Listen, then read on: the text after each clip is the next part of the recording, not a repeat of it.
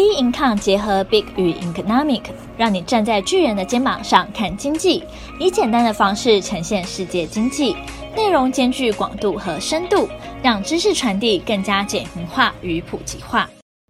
各位听众好，欢迎收听投资前沿新观点。今天由我们财经诸葛 David Chen 向各位听众聊聊美股持续温和往上走，台股提前走出箱型格局。好，我们来看一下这个刀琼斯哈，刀琼斯在这四个交易日，主要是关键在周二这一根呃黑 K 哈，它破了这个基本上是破了季线哈，但是呢，它马上在周三、周四，尤其是在周三这一根红 K，周三这个红 K 呢是连破了三个，等于说往上哦突破了三个均线，然后呢，直接在周四的时候把这个。包含五日、十日，然后呢，二十日啊，包含季线啊，全部把它攻破。但现在它目前看起来是没有呃往上，就是攻的很多，但是它的趋势上已经很明显。主要是你去看这个呃费半哦，那费半呢，它现在是反弹到前波的高点，今年前波的高点。纳斯达呢，它突破而且创今年的新高点。那代表说，这个大型的科技类股是非常的强。当然，因为美国其他的产业没有那么强，哦，那有些还在往下跌。但是因为大型科技类股它是往上冲，所以它把整个气势，整个哦，这个联准会为了要压抑通膨，甚至用不惜用经济衰退的方式，让整个市场在价格上降温的动作，整个反转，整个做扭转的动作。所以这一点已经。等于说，让很多原本看坏这个行情的人呢，应该要很明确的开始做改变态度的想法。所以后面要怎么去看？来，我们 survey 一下大概现在目前重要的数据啊。那美元指数本周它是上涨的，好，它在一零三点二一五啊，美元指数代表说美金又回到比较强的位置。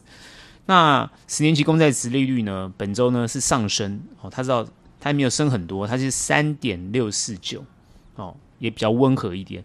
然后布兰特原油呢，本周呢是小升，目前是在七十六点七五，哦，小升。比特币呢走平，目前在二六九零一，哦，没有创高，也没有非常非常热，但它是走平的动作。特斯拉呢，本周是小升，现在是一七六点八九。然后 Apple 我们看呢也是小升，是一七五点零五。哦，那。台币本周呢是小幅的回升，目前是三零点六四六。我们从上面的数据呢，大致上是可以看出来，它原本是走一个温和的态度，好，因为它的幅度都不大。但是为什么气势这么强？它主要代表的是说，现在投资人对于后面经济状况的一种预期，提前做一个反应的动作，好。我们现在看呢，四月份的这个成屋的销售数字月减是三点四，代表通膨有被压抑。然后呢，初领失业救济金的情况呢是减少了二点二万人，那代表说就业市场基本上来讲还是蛮热的。那就业市场只要好，符合联准会的想法，然后呢，通膨呢又被抑制住，那这两个都符合联准会的想法，那就很明显的联准会就不会在这个地方。透露出他对于后面想要压抑行情的动作，也就是说，现在目前的状况，我可以很笃定的一种感觉，就是联储会它原本要压抑这个行情，可是现阶段已经不做压抑的动作，他现在就让这个行情顺着他整个气势往上走，这也就是大部分投资人会在这个地方偏乐观的原因。所以后面怎么去看，很明显的。在后面的动作来讲，我觉得绝对不可以哦用空头的角角度去看它。而目前呢，我们希望它是一种上去稍微修正再上去，也就是一种哦慢慢上去的动作，而不要一次冲太快。哦，像你现在看费半也好，或者是看这个纳斯达也好，我觉得也是过热了，应该要有所压抑，好、哦、让它缓步的向上。像现在的道琼斯的表现就相当的不错，前波。大概已经整理了大概两两周的时间，现在慢慢缓和的往上走，这蛮符合预期的。所以我认为三万四是一定会过，哦，三万四会过，过了之后往三万四千五、三万五方向去走，这一定是看得到的。但它不要一次走完，它要缓步的向上。也就是说，现在这个量慢慢温和的放大哦，然后让它慢慢上去。投资人在这个地方也不要过分热情。好，所以我现在看，包含你看比特币啊、Tesla，这都没有很热情。也就是说，这个地方温温的就对了。哦，你观望也好，你不想投入市场也好，都是都是没有错的。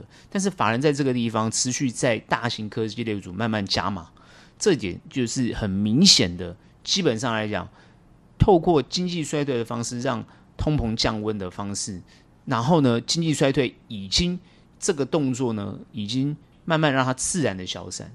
也就是说，让经济等于说自然的复苏，然后呢，往正向的方向去走，然后让通膨往下降。我觉得现在的趋势就是这样，是一切往好的方向走，所以它没有太多跌的理由。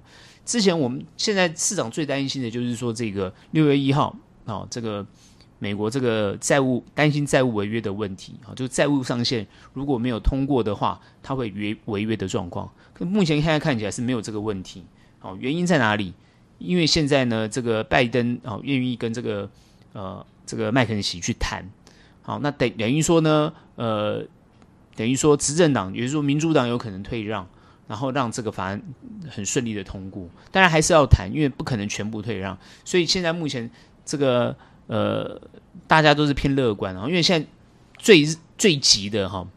最最急的是叶伦呐，哦，财政部长叶伦现在是最 很着急。如果说你让债务上限再不让他过的话，好，那真的要违约了。那违约就对美国影响非常的大。所以目前看起来呢，呃，这个拜登是要退让的动作。好，那只要愿意退让的话，那这个债务上限让他上去，让他过，那后面的问题就可以化解。所以目前整个市场是偏乐观，往这个方向去走。那如果市场是乐观的话，后面他没有太多哦这个下跌的理由。好，那主要主要就是这个美国经济慢慢的恢复热度，恢复正常，通膨有下滑，那后面就是走得很好，那联储会就没有必要做任何的动作。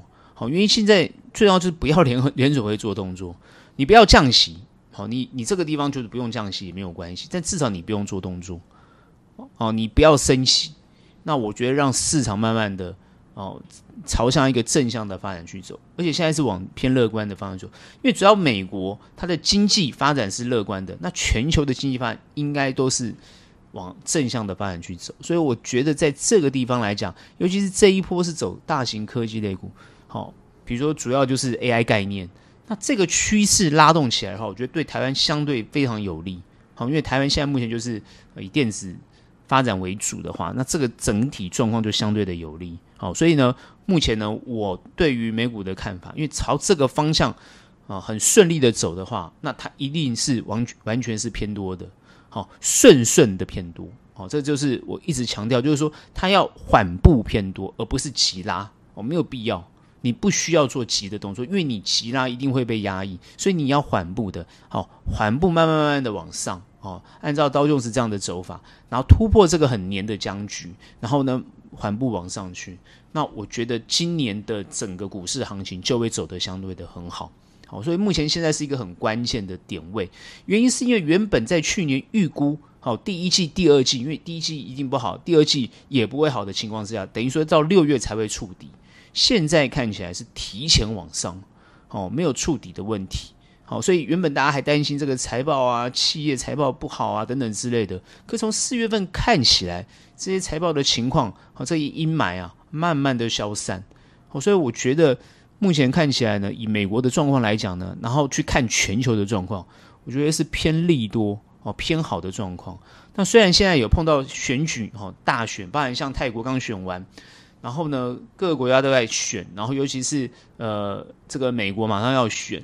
那如果按照这个方向去走，比如说拜拜登跟川普两个人，哦，如果对决的话，我觉得整个美国的走势是可以被预估的。为什么？其实你看到这次拜登，好，今年这个这次他执政，其实很多东西他是延续川普的哦，包含对中政策，哦，包含这个边境，包含整体状况，它延续哦。好像现在被边境他们炒得非常的热。好，比如说像枪支的问题，枪支没没有解决啊，边境问题也没办法解决啊。好，而且边境问题它反而可能要延续川普的这个政策，防就是哦比较严格哦，原本他是呃在选举的时候他是讲说要放宽，可是现在我看他是偏严格，等于说基本上是哦这个呃这个完全延续派拜登的政策，尤其也对中也是这样子。好，所以说目前整体看起来，他们两个人在做今年的呃，也就是说呃下一个就是这个应该明明年的大选哦，明年大选来讲的话，我觉得基本上来讲哦。对于呃这个政策的执行方向是一致的，方向一致。如果方向一致的话，经济它会按照之前的状况而循序渐进的慢慢变好，而不会有太多突发的状况啊。因为我们原本担心就是会有一些突发的情况，目前看起来呢，哦，就是没有这个地方没有这个这个情况发现，所以呢，应该是要偏多。那我们持续偏多很久了，所以这个行情你看就一直是这样子。就算修正，我讲过有有会碰底，然后就往上。那这一次呢，在预估上来讲，就相当的，我们不说完全很精准，但是至少那个趋势的掌握是完全正确的。好，所以呢，整体的操作策略呢，我认为呢还不用太多的变化。那还是你短的部分还是要做，哦，还是偏短。那你中长布局还是可以做，因为现在整体状况。哦，对于你布局的状况是有利的，哦，是有利的哈，所以呢，哦，我们对这个呃美股后面的走势是哦完全乐观，所以呢，呃，这就是我们对于现在哦这个美股的看法。我们来看一下台股哈，台股呢原本一直处于一个很黏的一个情况哈，然后在本周呢，从礼拜一开始，礼拜一原本呢都还是比较在所有均线之下，然后礼拜二呢突破了所有的均线，礼拜三。直接涨上去到哦，站上了这个一五九零零，然后礼拜四、礼拜五两根上去，哦，今天呢收一六一七四，哦，今天涨了七十三点。那整个箱型的格局呢，等于说提前的突破。好，美国呢道琼斯还在继续比较黏的情况，但是台股提前往上突破，但主要就是。这个费半跟纳斯达的表现，那对于台股的电子股整体来讲呢，是一个有利的局面。那当然，OTC 还没有走出一个比较黏的格局，好，目前还是一个比较小反弹的状态。但是现在的趋势上，包含整个热度，好像今天成交量，哦，台股的成交量已经达到三二五五，哦，三千多亿的情况，整个量都整个爆发出来，那市场的气氛完全凝聚。往上冲的这种态势，所以我之前一直强调，就是说这个地方不要做空，不要看空。果不其然，在这个周很明显的走出这个箱型格局往上走的一个态势。好，所以这个很精准的预测到。那我们要去思考的问题，主要就是说，好，那后面哦突破之后，它会不会修正？好，或者直接往上冲？我认为它一定要修正。哦，你修正，然后。碰到这个，比如说一五九零零，再往上弹，也就是说越垫越高的局势要这样走，你要走越垫越高的局势。好，你上去修正，你一定要有一个修正啊，你不能直接往上走。你直接往上走的话，对于后面走势就非常不利。那你现在就是说，诶，往上走，稍微修正，然后再慢慢往上走，像美国这样子慢慢缓步往上走。好，你不要冲太快，那这样对后面走势就会比较有利。好，那目前。很多人说：“哎，奇怪，为什么会台股会会走成这个样子？哈，那有些人都是这个误判嘛。我看好好多这个走空的论点啊，哦，他这一周全部把它打脸。哦，当然有人涨上去还继续说空啊，我也不知道他们在思考什么，就是一直这样子，好像不希望市场好一样。我认为是这样，就是说你当然不能死空头，你也不要死多头，你就现在的状况很冷静的去分析，好，你去看一看到底它有没有这个往下跌的理由。”好，那你要去分析它有没有往上涨的理由。实际上状况来讲，台股当然还是跟着国际盘在动。那我之前一直分析过，哦，政治会影响经济。那台股在这一周的表现上来讲，我觉得我讲最重要的讯息就来自于这个国民党到底是推谁当总统候选人。但因为十七号哦就已经有明确的答案了，好，那后面的走势就出来了。好，那这要怎么去解读？好，这怎么去研判？其实实际上来讲，哈，十七号之前，我都一直还是认为，哦，郭跟侯，就是说，如果说，哦，这个，呃，不管是蓝蓝军或泛蓝军，或者是呃，这个国民党他想要做这个，不管是政党轮替或是下架这个民进党的想法，谁是最适合的？当然，很多人哦，尤其他们党内啊，包含这些县市县市长首长啊，包含这些哦，这个立法委员各方面人数上来讲，当然都会认为是说比较有呃这个实战啊，比较有战功的这个侯友谊为主，这个想法是没有错的。但从大局面来讲，哦，大局面就是包含你要整合柯文哲，你要整合整个非绿的这个选票。哦，那没有其他人选选，事实上就只有郭台铭没有错，他当然是最大公约数。哦，那这个票源整合的问题，那当然就是要怎么去协调。但如果说你不这样走的话，你当然也可以这个推自己党内的人没有问题，因为这个当然是最大公约数。那推自己党内的话，好，这个情况就完全不一样了哦。因为现阶段来讲，所有的数据跟民调看起来，目前都是落后这个赖清德的。好，我为什么一直说，就是说这个盘势，如果说为什么会往上涨，其实很清楚，就是说如果对执政党目前状况有利的话，哦，目前有利的话，哦，我说选情对执政党有利，行情绝对是好的。甚至于我之前分析，就是说，如果是郭台铭代表这个呃泛蓝。哦，整个非绿联盟出来的话，他都会修正一一阵一一段时间，哦，甚至不会很不会很长，就修正一下，好，走一个很大多的一个动作。为什么？因为他谈谈的是经济，谈的是科技，哦，但对于台湾来讲是非常重要的，啊，后面就是长多了，哦，那目前看起来以现况比较短的状况来看的话，当然是执政党继续执政，对于行情是有利的。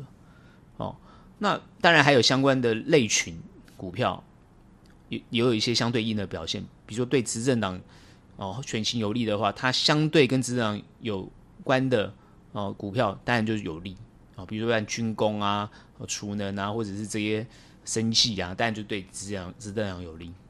好、那如果说是呃锅上的话，那当然对于这个科技类股是绝对有利哦。但是现在没有选锅。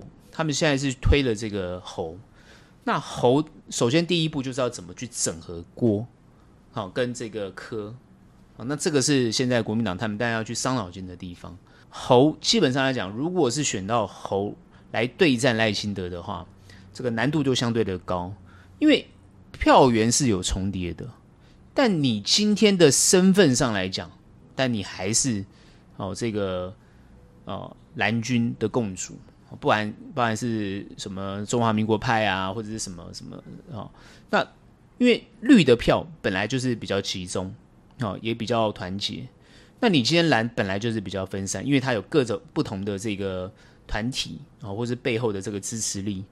那你要整合难度相对的高，你的整合度不会输给好、哦，因为赖清德他也要整合自己党内，好、哦，包含鹰派啊等等之类的一些一些其他不容易整合的对象。哦，那当然，有些人认为侯出来是对于这个呃国民党是有利的，因为他对于中南部的票源来讲是有斩获的。哦，但你今天对中南部票源有斩获，可是你可能掉了北部的票源。当然，很多人认为说，哎，北部有新北的票源，没有什么太大问题。但你要去思考一个问题，就是说，哦，首都的票。哦，首都的票当然是偏年轻，偏这个资教育程度比较高，哦，那个经济实力也比较够。那这些票，哦，本来就是比较理性，也比较容易分散，你不容易凝聚。哦，现阶段看起来就是你北部的票，不管是北北基桃，哦，这整个包含新竹，哦，整个票源，尤其是新竹，因为票源可能都有些会流失，所以你今天顾了南，你就失失去了北。好，所以这一次你看郭台铭在呃这一个月的这个初选的状况，其实他重心是放在南部，哦，他重心放在南部，哦，他整个这个初选的状况打法是很有很有章法的，很有章法的，因为他北部的票会比较多，但是呢，整个很可惜，哦，那现在当然现在谈整合，整合能不能成功，就攸关后面哦这个整体的状况哦。那当然，股市在这方面的表现就会有所有所反应。如果说后面哦侯友谊整合的比较成功，然后呢，呃，不管是郭啊，或是这个侯都把票源做集中的话，那这个时候对执政党的翻盘就有可能，那行情就会在这个地方有所震荡。哦，那这震荡的话，它往下的话，哦，我认为还是会有所支撑，而支撑之后就会往上。所以目前，呃，对于台股来讲呢，我认为是很乐观，在这个阶段，哦，很乐观哦。我讲的是很乐观，不是偏乐观，是很乐观这个阶段，因为包含国际股市慢慢变好，然后呢，台股呢就跟上了这个整个局面，然后政局比较稳定，会开始往上走。好、那如果说，这个对于侯有利的话，然后呢，对于整合泛蓝好，或者是非绿整合很成功的话，那行情就会稍微修正哦。那后面呢也是长多，所以我都看比较多哦，这个是绝对的，因为你就在国际股市也是多，你现你现在台股没有任何。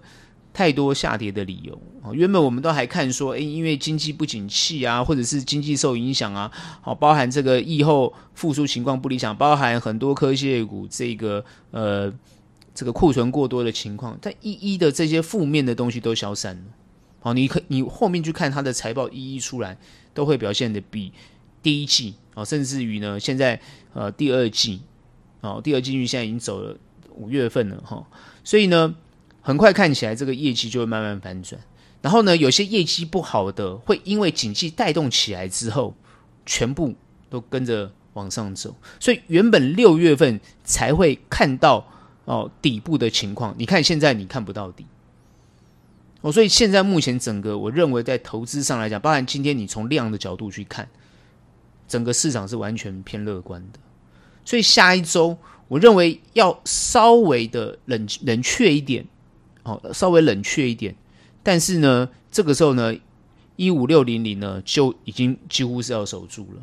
哦，一五六零就要守住，所以我的看法是这样，就是说现阶段如果它就算跌也破不了一五六零零的话，这个行情就是要往上冲，往上走。不要说冲，因为我觉得不会冲，但是它就要往上走。那我觉得最好是像美股一样是缓步走，而不要走太快。哦，也不要走太快。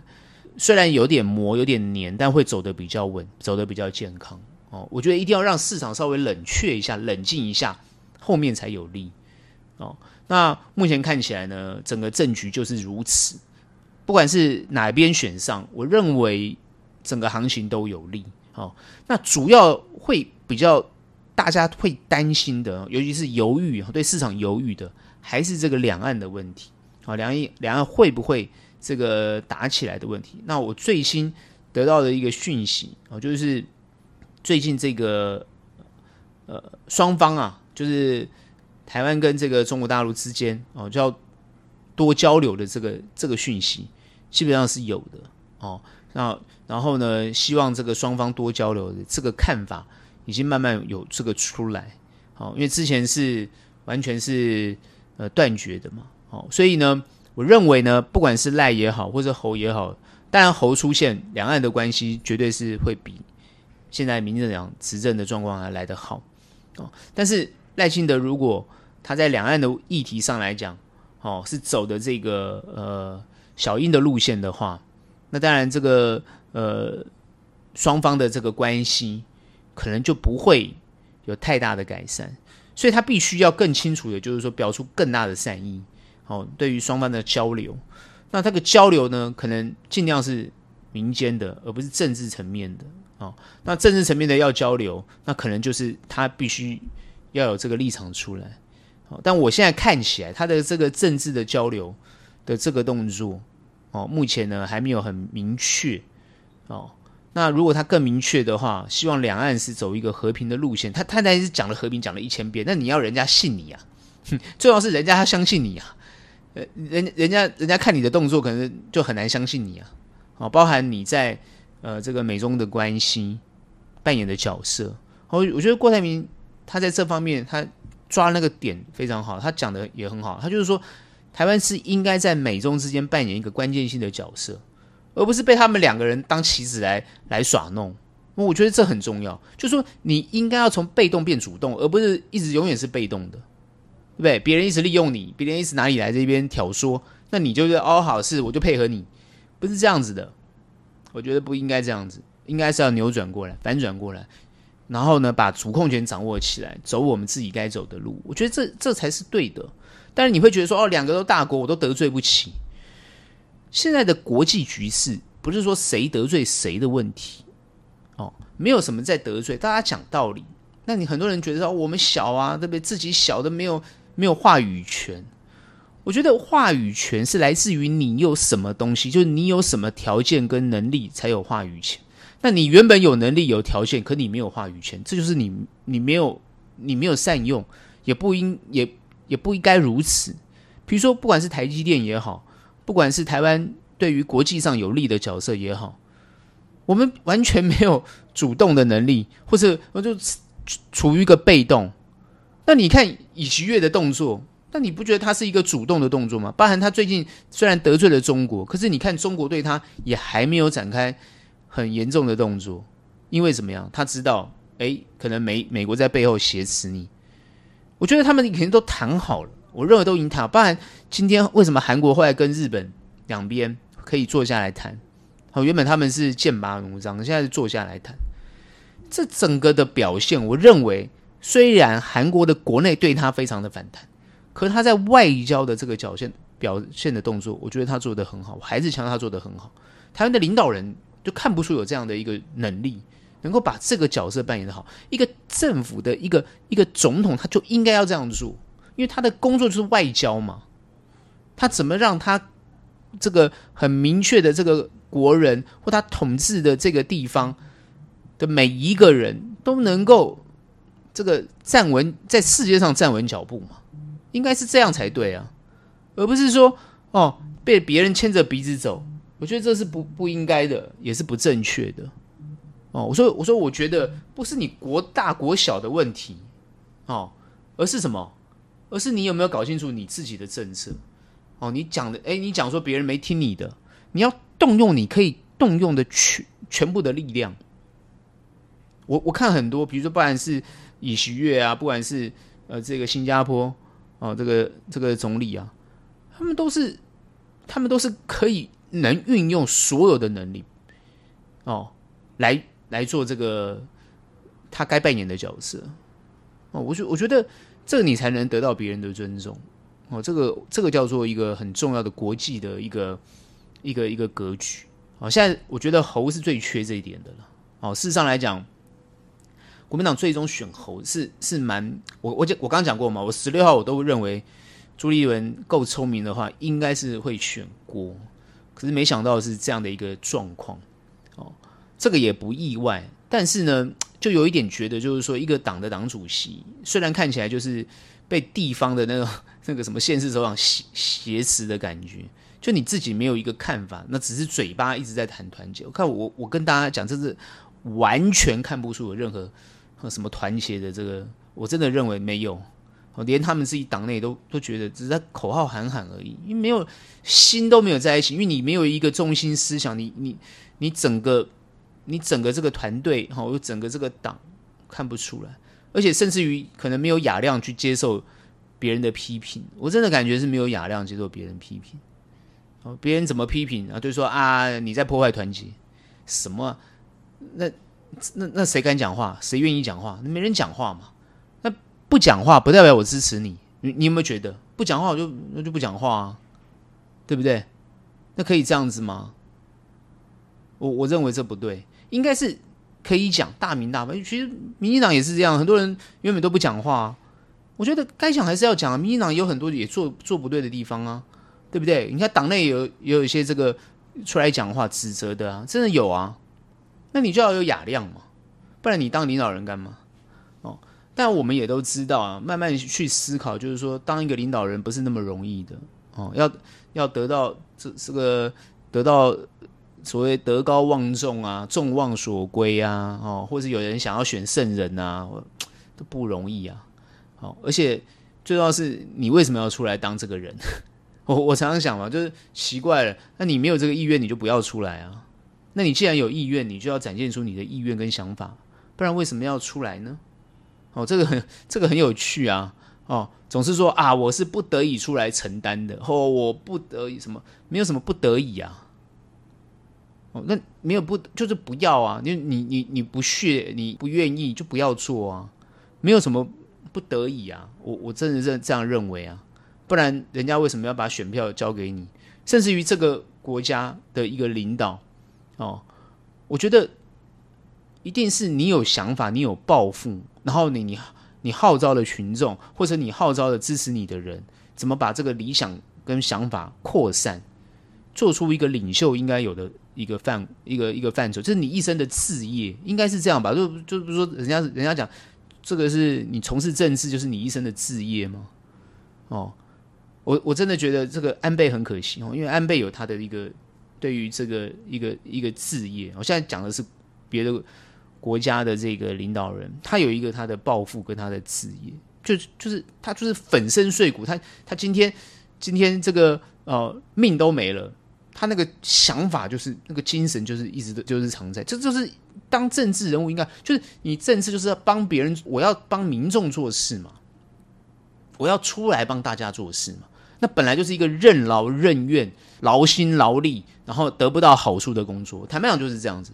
那你要得好处，你要捞好处，你你要哦，比如说为为地方、为你自己的哦，那你当然就会受到别人的挞伐嘛。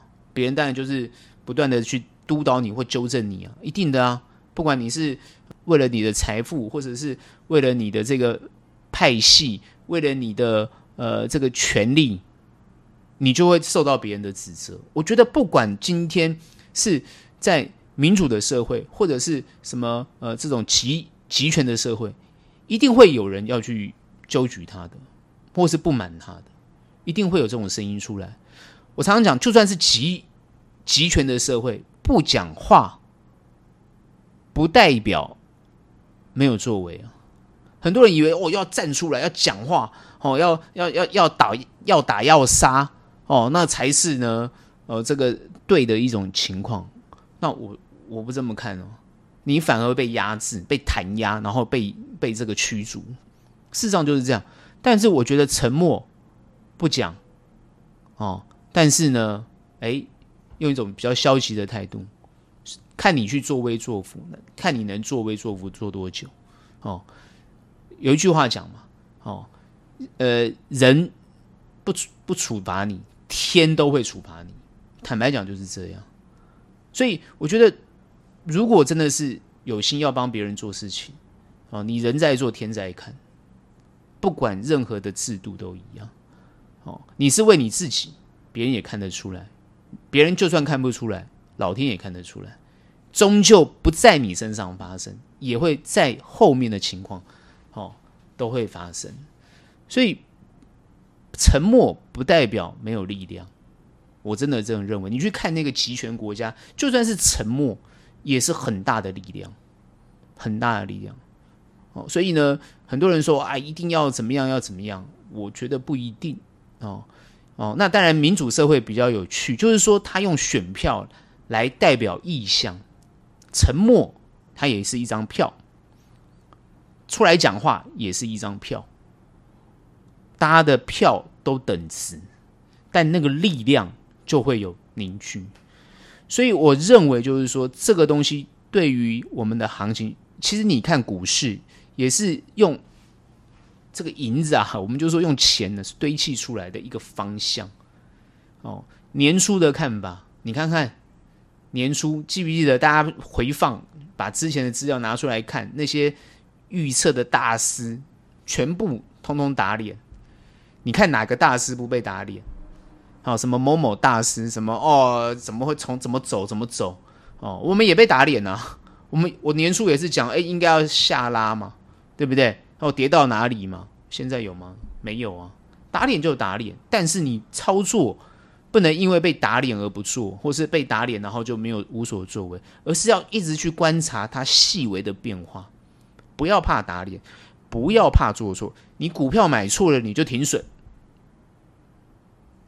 你今天买对了，就算它下跌，你跟它凹到底，通通都是一个动作。所谓买对买错，没有一个标准。怎么说？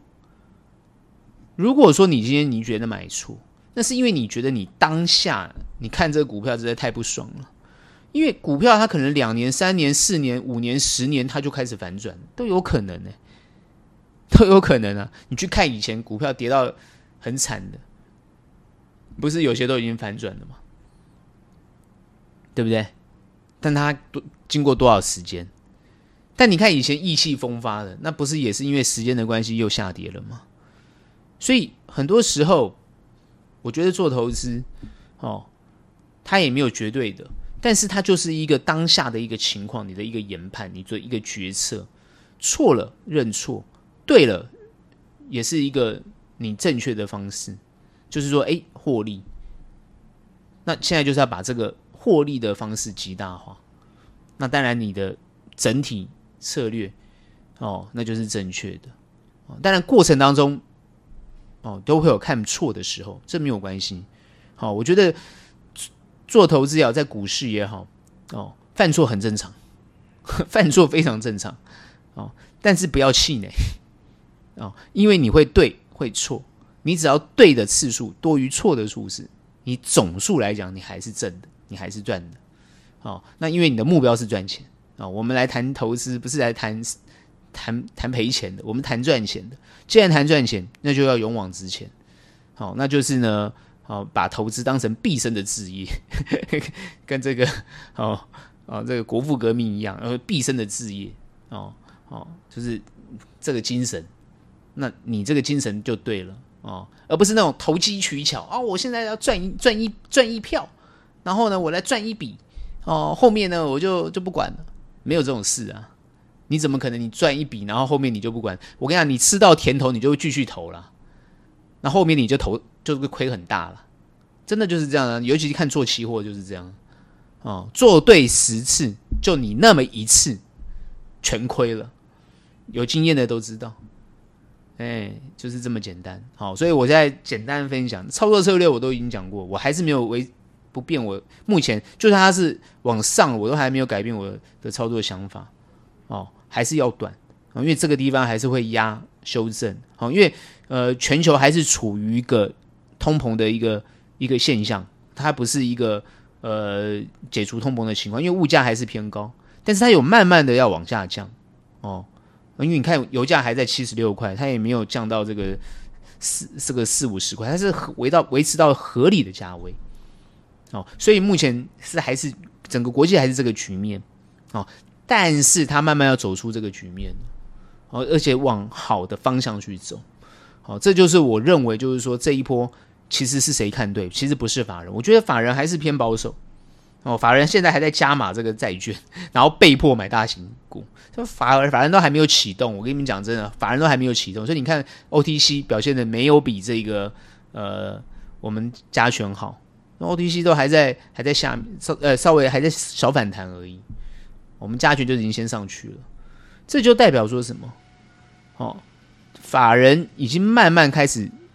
被迫哎，往这个大型科技科技类股去去移动了，整个要点火。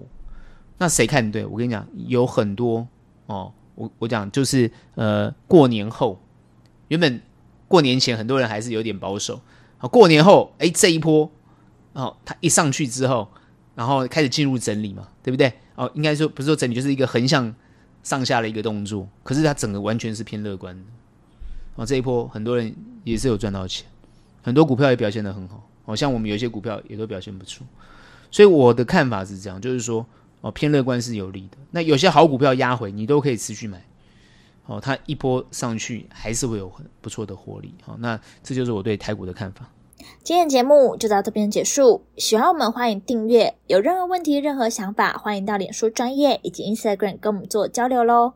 那我们下期节目见，拜拜。